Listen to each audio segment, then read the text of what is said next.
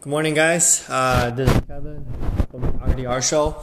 Um, today, I kind of wake up and I was listening to my usual podcast, and then they're breaking down, you know, the New Hampshire results from yesterday, and um, yeah, I mean Andrew Yang and uh, the governor of, of Colorado, I think Mike Bennet, dropped out, out of the race, and um, I've been a supporter of Andrew Yang since the beginning, and couple a couple things that I like to share. First of all, you know, I was having dinner with Summer. We're doing a pretty long summer show yesterday, which will be coming out soon. Um, he was surprised that yeah, Andrew Yang ended his presidential bid. How are you feeling? I was like, I'm not really sad that he ended his bid because, to be fair, like from the beginning, I I knew that it will be a long shot, like very very long shot for Andrew Yang to gain traction in this political system. And um, the thing is, is that I'm surprised that he made it this far, right? He was at every single presidential debate pretty much until the second to the last one. And then he was the one that getting endorsement from um, from Dave Chappelle, from other people. He was on the Daily Show, the Stephen Colbert Show, and then the message from Andrew is actually pretty interesting, and is unique, right? And the thing is, is he saw there's an opportunity for people to recognize the problem. It's not Donald Trump, and then you know people are automated away their um, manufacturing job at a big manufacturing plant. I was in Detroit. I I kind of get a sense of that. Like people are hurting, and then the documentary that won the best Oscars this year, American Factory on Netflix, kind of say that as well. So people are being replaced by by like artificial intelligence, by machinery. But the thing is, is what what are you gonna do about it, right?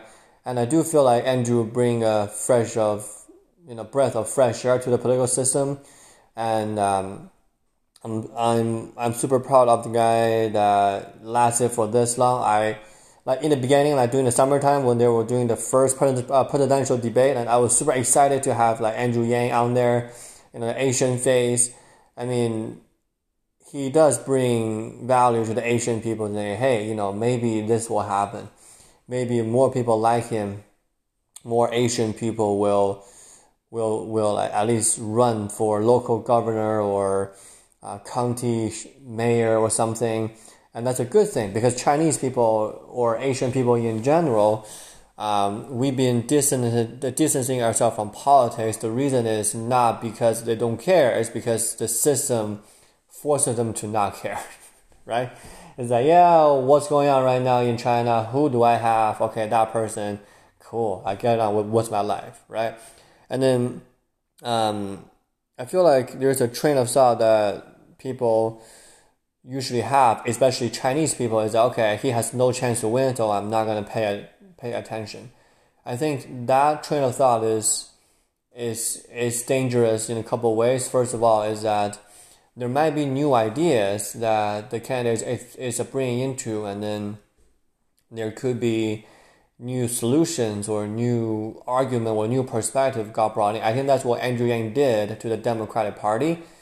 You know, you have Bernie, you have Elizabeth on the left, you have Joe Biden, you have Pete Buttigieg, you have Amy Klobuchar, and to be honest, like I watched the last presidential debate um, last Friday, uh, beginning of February, and I watched it well majority of it because I want to know okay what's going on what what does he or what does she stand for on the stage.